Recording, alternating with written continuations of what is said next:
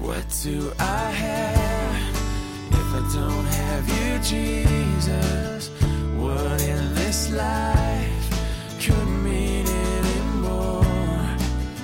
You are my rock, you are my glory, you are the lifter of my head. Hi, and welcome to the Rock Podcast. Special guest Dr. Don Sunukjian, professor of Christian ministry at Talbot School of Theology at Biola University, shares an insightful and encouraging message from perhaps one of the most famous sayings of Jesus.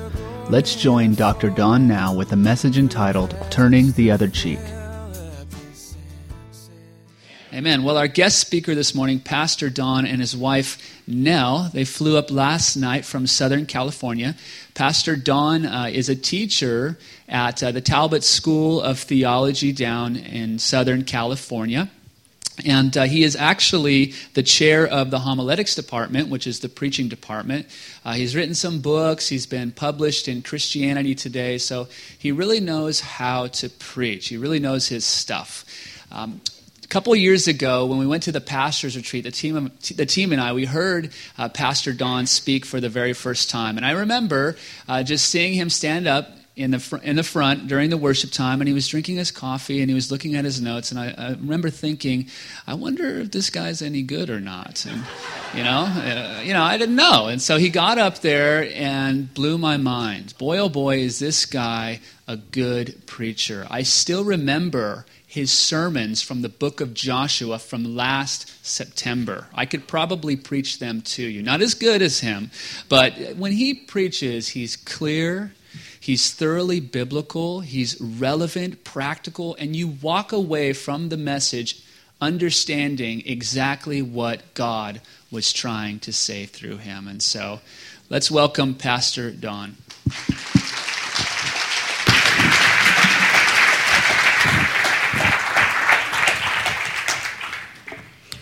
You notice he didn't say my last name?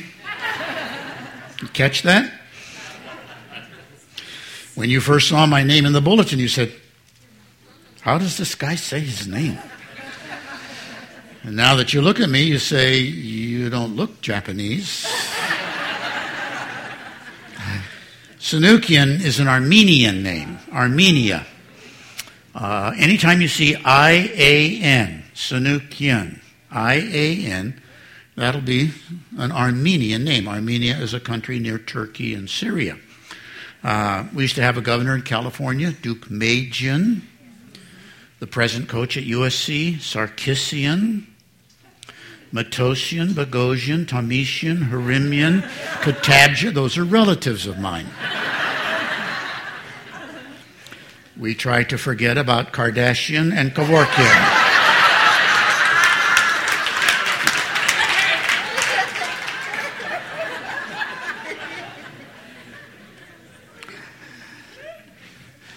Pastor Don works real well. So you, you just go ahead and do that.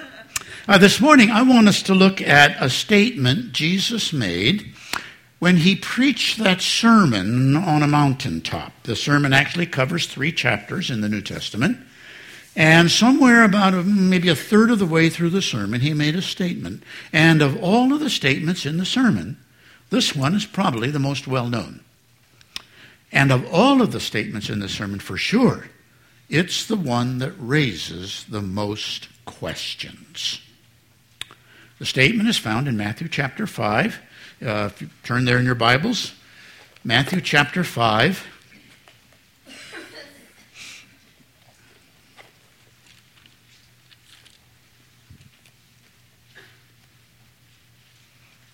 Matthew chapter 5.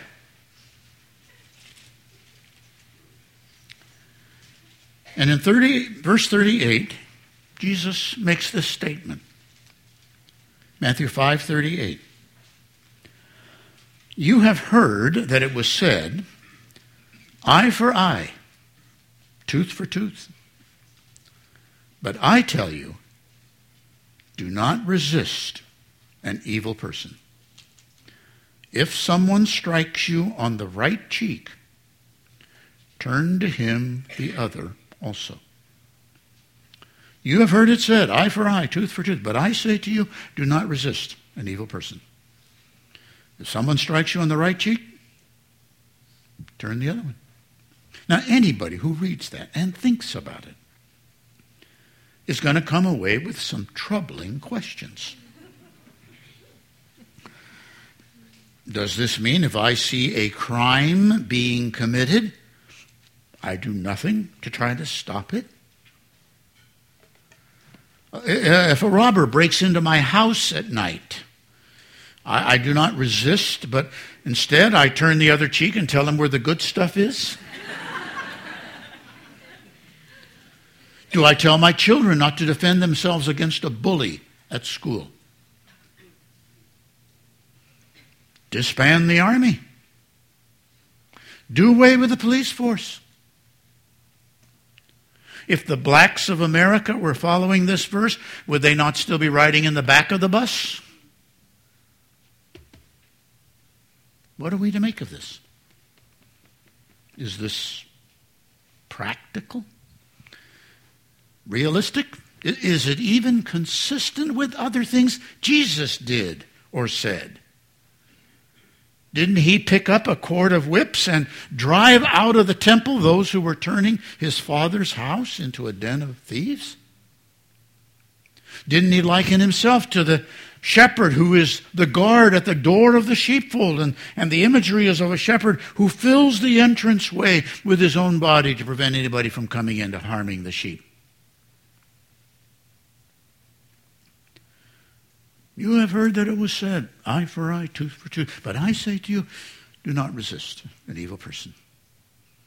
Whoever slaps you on the right cheek, turn the other one also. What do we make of this? In order to begin to understand it, it would help us if we put it into the flow of the sermon. Okay? The sermon begins at the beginning of chapter 5 with the Beatitudes and goes all the way through chapters 5, 6, and 7.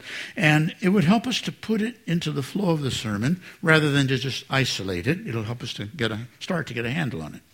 In this sermon, Jesus has one dominant thought that he's trying to get across.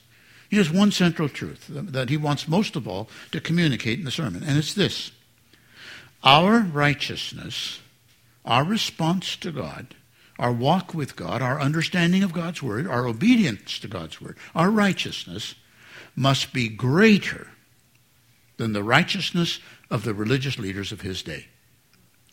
Our response, our righteousness, must be greater than the righteousness of the Pharisees and the teachers of the law, the religious leaders of his day. Otherwise, we don't know God we're not part of his kingdom. Unless our righteousness exceeds theirs, we're not part of what God is doing. We see this dominant thought, which controls the whole sermon. You'll see that in verse 20 of chapter 5. Here is the thought. Here is his central point to the sermon. Matthew 5:20. I tell you, he says, unless your righteousness surpasses that of the Pharisees and the teachers of the law, unless your response to God your obedience and understanding of His Word, if it's not greater than theirs, you're certainly not entering the kingdom of heaven. Now, that's his dominant point. He immediately follows it with five examples of what he has in mind. Five times he will say, Here's the righteousness of the scribes and the Pharisees, but I tell you, here's what God wants. You have heard them teach you this. But I say to you, here is what God is really after. He will give five examples. Each example will start with the same language. You have heard it said to them of old. You know it down through the generations your religious leaders have taught you. But I say to you, here's what God has in mind. He'll take five areas of truth. The first area, the first example, will be in verse 21 immediately. He'll take the example of murder. You have heard that it was said to the people long ago, down through the centuries, do not murder. And anyone who murders will be subject to judgment. That's what your leaders have taught you. And they have said to you that as long as you don't physically take somebody's life, you have satisfied what God was after. As long as you don't physically kill somebody, you have been obedient to God. That's the righteousness they tell you. I tell you, When God gave the command, do not murder, God was looking at that spirit in your heart, which was so angry and so destructive, you said to somebody, If I could, I would wipe you off the face of the earth. I can't do it because they'll put me in prison for it. But boy, if I had my druthers and nobody would ever find out, you'd be toast. I despise you. I, sh- I shouldn't keep looking at this one man. He's getting a little nervous on me. God was after that heart which so loathed that it wanted to destroy. You have already made yourself viable to the judgment of God. That's what Jesus says in verse 22. I say to you, anyone who is angry with his brother is already subject to God's judgment. The righteousness that God wants is greater than what they were saying. The second example is down in verse 27. Again, the language, you have heard that it was said, do not commit adultery.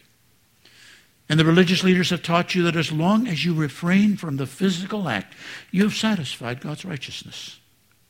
But I say to you, when God gave that command, God was looking at that internal spirit of your heart, which was so committed in loyalty and fidelity and faithfulness to one single person that you would not even fantasize about somebody else. You would not even imagine what it might be like or wish there were some way. And no, I say to you, whoever looks lustfully at another one has already violated God's standard.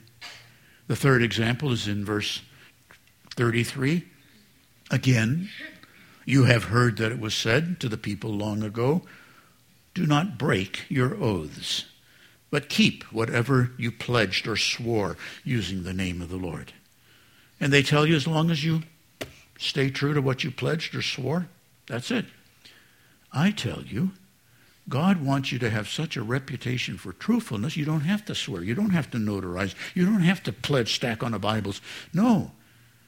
People know you so well that you are so transparent, so genuine, so honest, that if you said it, that, that's good enough. They can count on it. It won't be changed. I say to you, do not swear. Do not make that, that necessary. The fourth example is in the one we're looking at, verse 38. You have heard that it was said, eye for eye, but I tell you. And the last example of, of 5, verse 43. You have heard that it was said, love your neighbor, hate your enemies, but I tell you, love your enemies. So, five times Jesus is giving an example where the scribes and the Pharisees taught something to the people, but Jesus says they have missed the heart of God. They have twisted the scriptures. They have not understood what God was getting at. They have manipulated. They, they have not seen the, the depth of what God's heart is really after.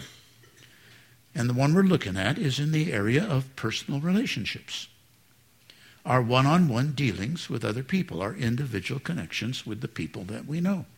And the scribes and the Pharisees were saying to the people, eye for eye, tooth for tooth. Somebody does you bad, Pay them back. Teach them that they can't do that. Stand up for your rights. Don't let them walk over you. Make sure that they respect your boundaries and your space. Uh, if, they, if they hit you, if they do something to you, they're going to get back just as much for you. That's how you protect yourselves. That's how you make your way through your relationships on earth. You have heard that the scribes and the Pharisees have taught you in your personal dealings with each other, in your one on one relationship, they have taught you eye for eye, tooth for tooth. But I say to you, that's not the heart of God. I say to you, whoever don't resist the evil person, turn the other cheek. Now, what is it that the scribes and the Pharisees were saying to them? Because you and I recognize in that phrase, eye for eye, tooth for tooth, that's a biblical phrase.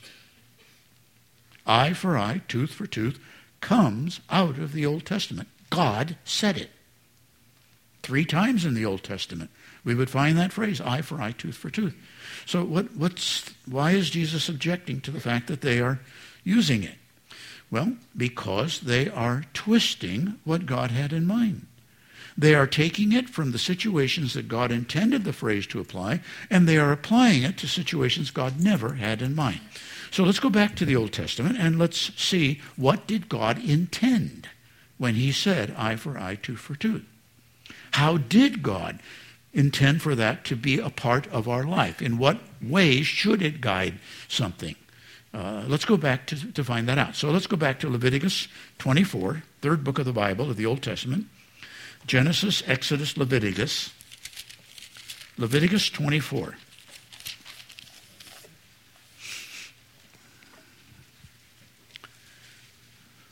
Genesis, Exodus, Leviticus, then comes Numbers and Deuteronomy. Leviticus 24.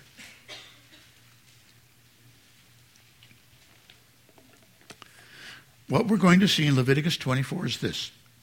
When God said, eye for eye and tooth for tooth, he was giving the first sign of justice in a savage world.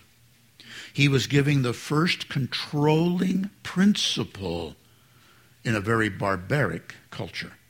God was saying to his people, You may not punish someone more than what they deserve. You may only punish them up to the extent of the damage that they have caused. You may not do more than that. You can only go eye for eye. You can only go tooth for tooth. You cannot do more. You see, in the ancient world, they operated under the same principle that your two boys operate under in the back seat of the car. Okay? One boy sitting against the window on this side infringes on the space of the other boy. The other boy sees this monstrous violation of his personal integrity and he goes, and the first boy goes, pow! And the second boy goes, ah! And you get an escalation of the violence. You get a retaliation beyond the provocation. You get an excessive punishing beyond what was deserved. You hear this in the savagery of the ancient world as early as Genesis 4. There's a man in Genesis 4, his name is Lamech. He boasts to his family. He says, Listen to me. I have killed a man for wounding me. I have killed a boy for striking me. And into that savage world, God said to his people, You will not do that. You will only punish as much as is deserved. And you must apply that principle to the immigrants, not just to the citizens. The people who are defenseless in your society, the people who don't have the protections, the aliens, they too must be treated the same way. It is the first sign of controlling excessive punishment in a barbaric world. Let's read it in Leviticus 24, beginning in verse 19. Leviticus 24, 19 if anyone injures his neighbor, whatever he has done must be done to him. A fracture for a fracture, an eye for an eye, a tooth for a tooth, as he has injured the other. That's the injury that he is to receive. Whoever kills an animal makes restitution, but if he kills a man, he must be put to death you are to have this same just, fair law for the alien, the immigrant, as well as the native born. Because I am your God. And so, into that savage world, God st- said to his people, first of all, you may not punish somebody more than what they have done. Now, there's a second thing we learn about this phrase, eye for eye, tooth for tooth, from the Old Testament. And for that, we'll turn to Deuteronomy 19. So go from Leviticus and then past Numbers, and then next comes Deuteronomy, where we will see the phrase again, and we will learn what else God intended when he gave this phrase. Deuteronomy 19.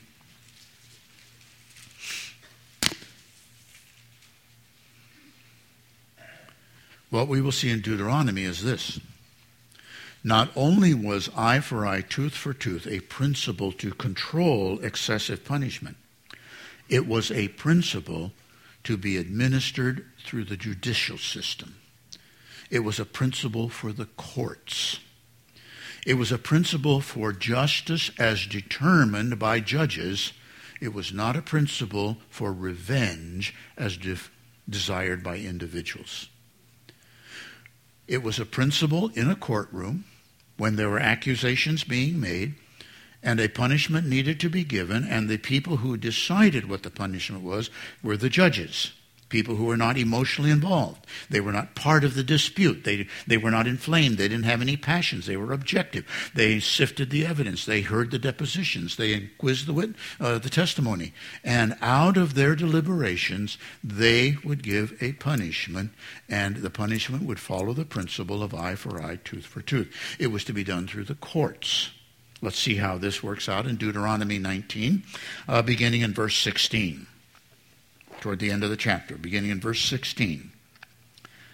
If a malicious witness takes the stand to accuse a man of a crime, the two men involved in the dispute must stand in the presence of the Lord. That is, they come before the priests and the judges who are in office at the time. The judges make a thorough investigation and if, in the opinion of the judges, this witness, this malicious false witness, proves to be a liar, he's giving false testimony against an innocent brother to get a penalty put on this innocent brother. If the witness proves to be a liar, giving false testimony against his brother, then do to this false witness as he intended to do to his brother. You must purge the evil of false accusation from among you. The rest of the people will hear of this and never, and they'll be afraid, and never again will perjury or false accusation or lying accusations occur in your nation. In, in, doing, in giving the penalty to the false accuser, show no pity. Whatever he wanted to do to his brother is to be done to him. Life for life Eye for eye, tooth for tooth. If a lying, malicious witness brings an accusation and the penalty is 30 stripes and he wants to get 30 stripes put on this people, if they find out this man's a liar, this is, this is in Take those 30 stripes, put them on him. If he were bringing a charge in a capital case and the penalty was capital punishment, no pity. Eye for eye, tooth for tooth, life for life and you will teach your people we do not allow false accusation or perjury in this country. Eye for eye, tooth for tooth is a biblical phrase. It will bring justice, fairness to American culture. It will be administered through the court systems, and it will provide for order within our society. But it's a principle for justice as publicly determined. It was never given by God as a principle for revenge or retaliation as individually desired. And that's where the scribes and the Pharisees were abusing it. They were twisting it. They were taking it away from what God intended. And they were saying to the people, you want to, when somebody does you dirt, you have a right, according to the Old Testament. Eye for eye. If somebody takes advantage of you, pay them back. Teach them. You have your space. You have your boundaries. They cannot walk over you. Eye for eye, tooth for tooth. And Jesus says, You've heard how they have taken that phrase and wrongfully put it into that application. I say to you, in your individual dealings with each other, that's not the heart of God. In your one on one relationships with other people, your righteousness in those one on one relationships must be different and greater than what they are telling you because the heart of God is not eye for eye, tooth for tooth in those situations. In those situations, the heart of God is Whoever strikes you or slaps you on the right cheek, turn to him the other also. Now, what is Jesus asking us to do? In our one on one dealings with each other, when he says, Whoever slaps you or strikes you on the right cheek, turn to him the other also. What is he saying? Let me see if I can illustrate. Will you help me? Yeah, come on. Come here. Come on. That's it. Sure, he says. All right, you don't know what you're getting into. Come on up here. There you go. Oh, man, you're bigger than I thought you were. Huh? What, what's your name? Randy. Randy. Okay. Yeah, just let your hands, just let them hang down. Yeah, yeah, yeah. Just, don't, don't just, okay. Now, all right. I'm a right-handed man. Okay. Most men are right-handed.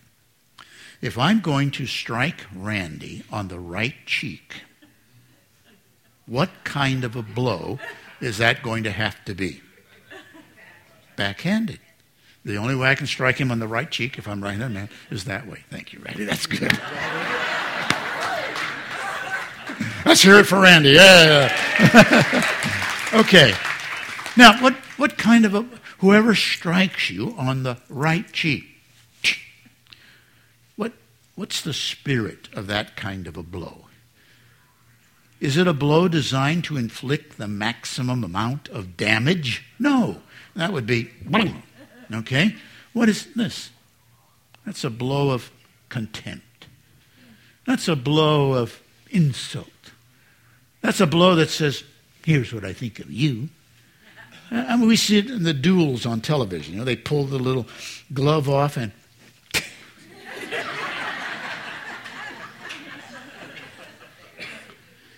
This is not some stranger doing some random evil or mindless violence against you. This is somebody you know. This is somebody who wants to jab at you. Somebody who wants to say, here's what I think of you. Okay?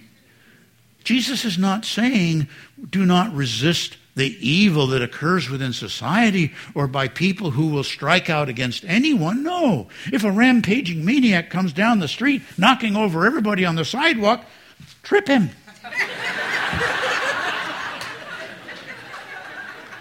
If a robber is cruising through the neighborhood looking at random for houses to rob, call the police.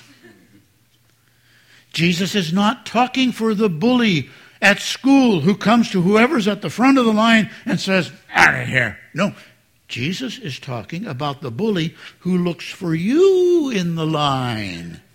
Oh, here you are. Out of here.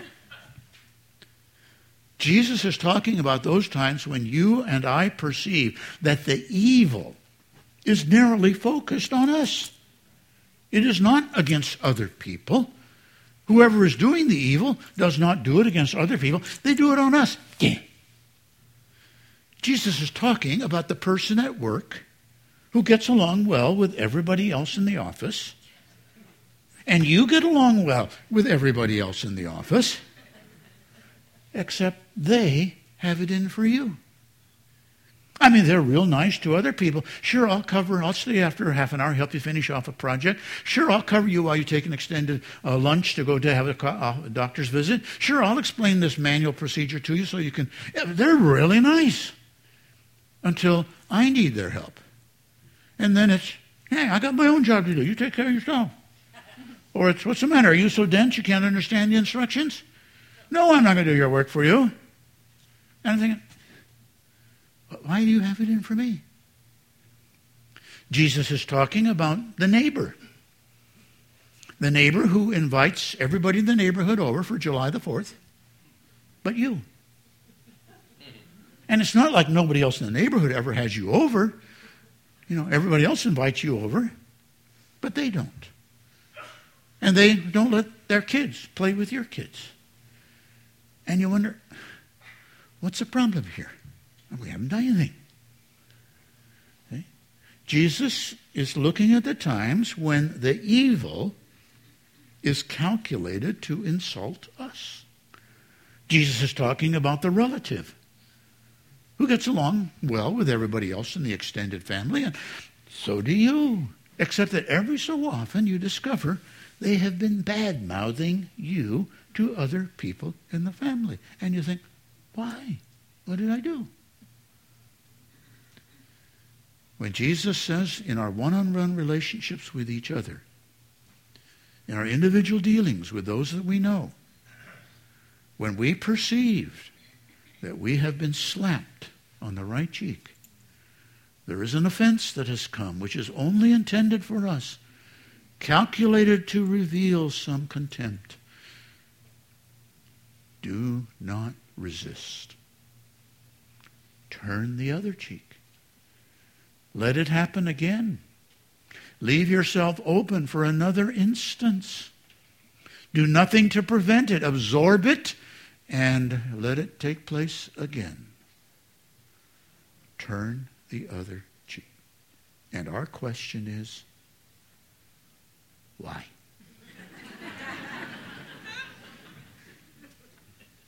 why, God? Why? What, what's accomplished? What's the purpose? What good is it?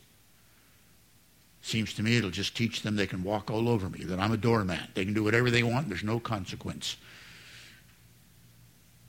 What is accomplished by turning the other cheek? To answer that, we will turn to Romans 12, where we will conclude. Romans chapter 12 in the New Testament. After the four Gospels, Matthew, Mark, Luke, John, Acts, then comes, after the book of Acts, comes Paul's letter to the Christians living in Rome. Romans chapter 12.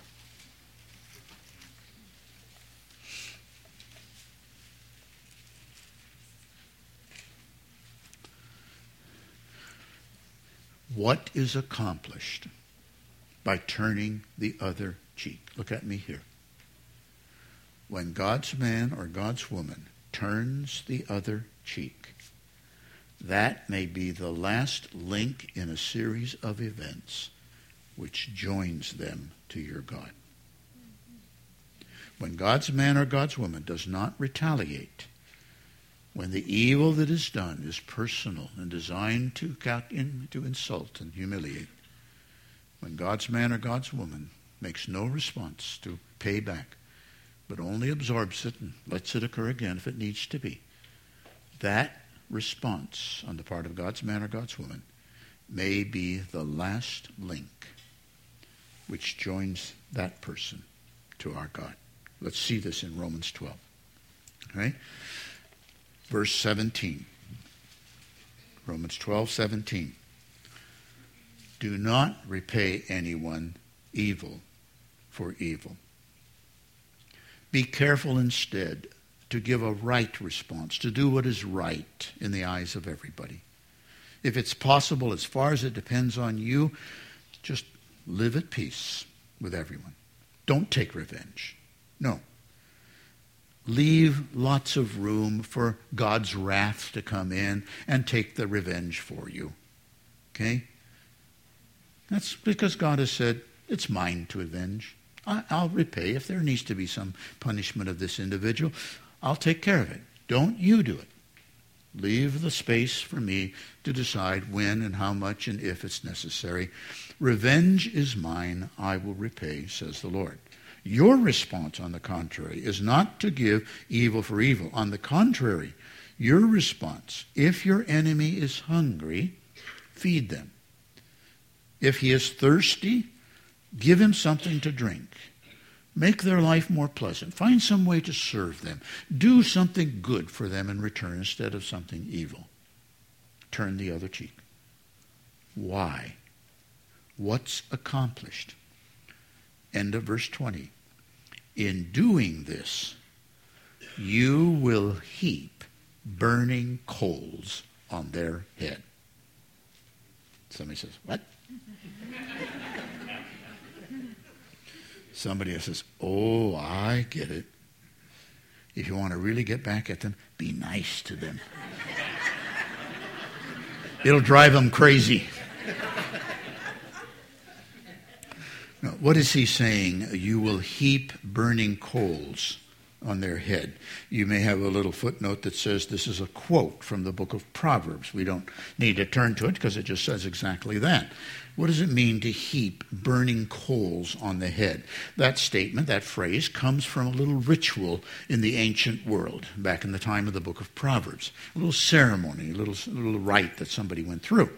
And it was something like this when a person discovered that they had been wrong about something.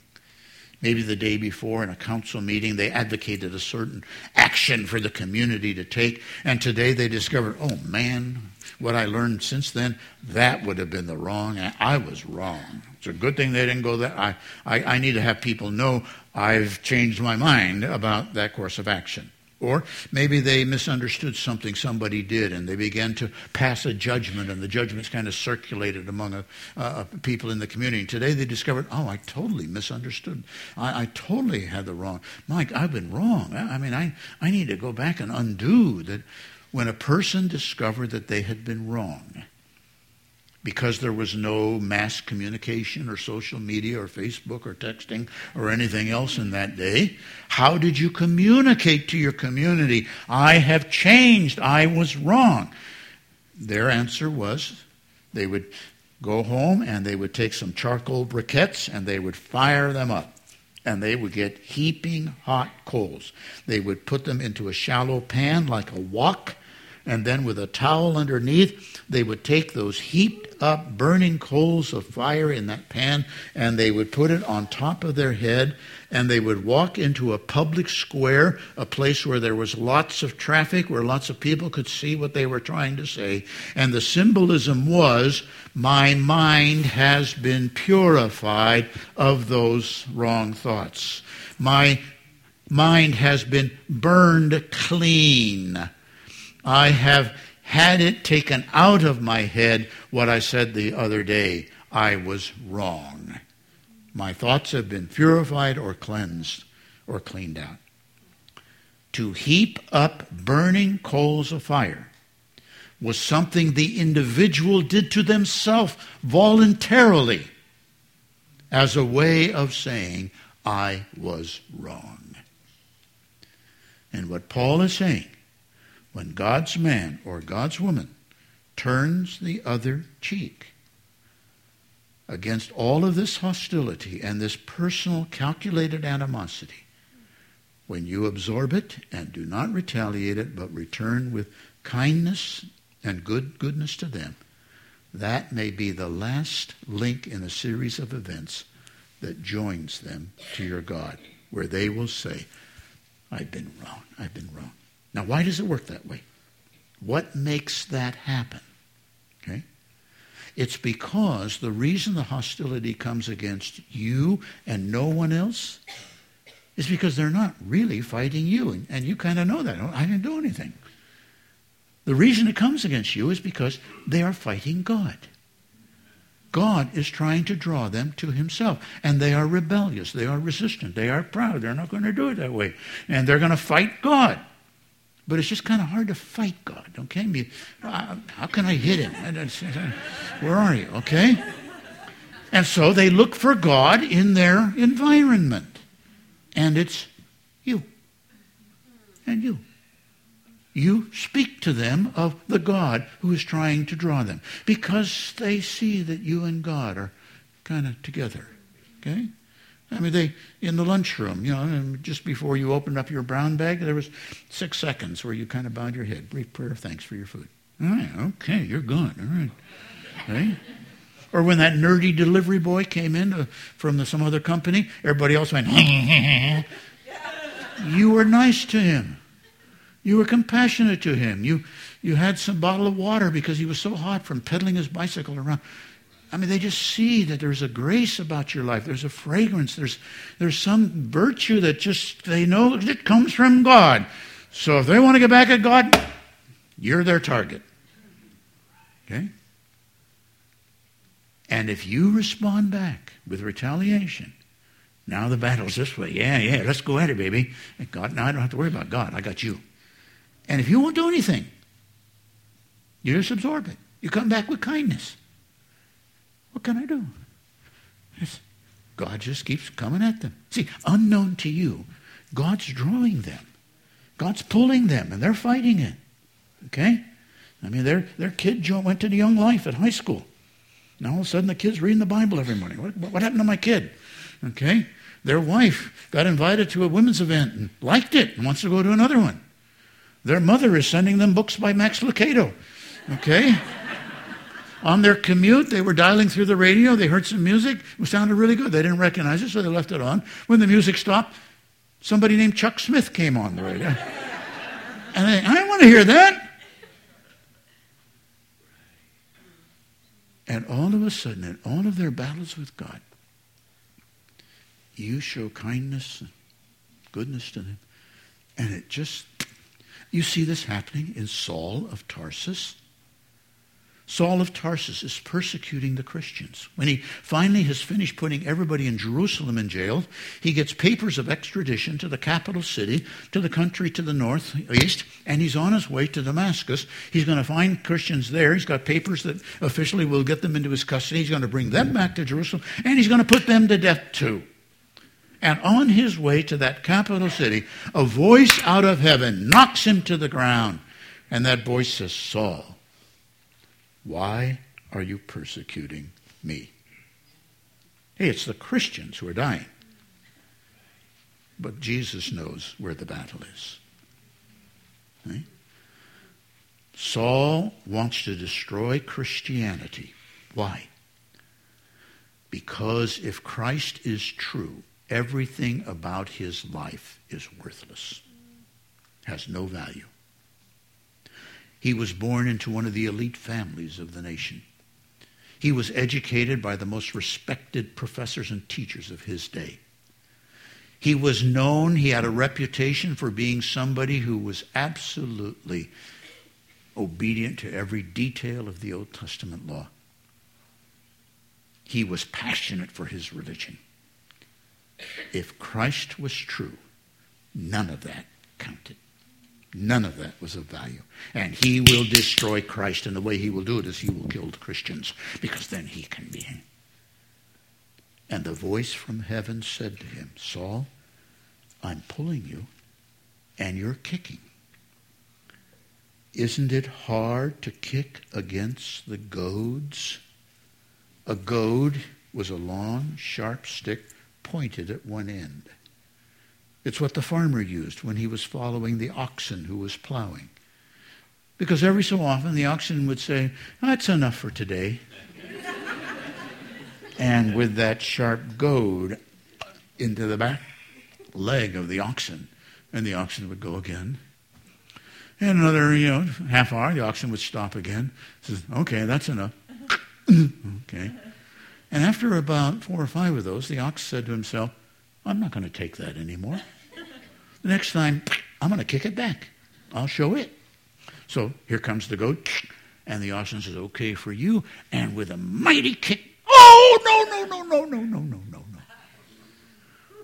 There is no profit in kicking against goads. the point just buries deeper. Saul, isn't it hard to kick against the goads? What was the last goad that Saul saw before he went on the Damascus road? It was Stephen being executed while Saul supervised the execution. And when those who were the executioners picked up those heavy boulders and dropped them on Stephen in the pit to break his bones and crush his skull, what did Saul hear coming from the dying Stephen? He didn't hear, God will get you, God will pay you back, you son of a. No. No, he didn't hear that. What did he hear? Father, don't hold this sin against them. Don't, don't. And Saul fighting, kicking against the goats. Stephen and in the dust, Saul said, Lord, what do you want me to do?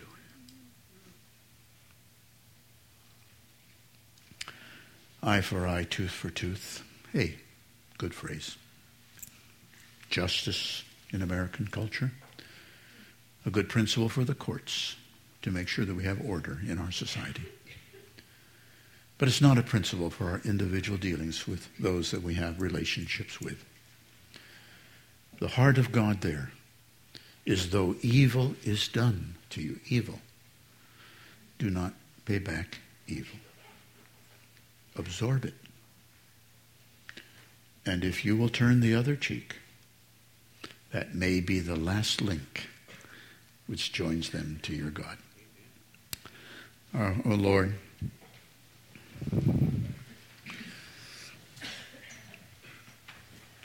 because there is enough of the old person about us, we, we will always have that sudden flare of anger ourselves to want to snap back. And you must give us an immediate grace to restrain that and then give us insight to see is this directed against us and not others because somehow we reflect the fragrance of Christ? And if it is, if it's that, then especially enable us to return with good and with service and with benefit to their life rather than with evil. And to trust it into your hand that maybe this might be the last of the sequence of events which you are using that we don't have any knowledge of in their life, but it might be the one that tips them into you. Father, what a, what a gift it would be to us if you would actually allow us to know that. They might say at some point uh, that they now belong to you and that partly it was the way we acted in certain situations that just kind of impelled them into your presence. Give us that reward as we desire to always be uh, obedient to what your direction and guidance is. Uh, help us to reflect uh, the grace that comes from the righteousness that Jesus has put within us. Uh, we thank you in his name. Amen.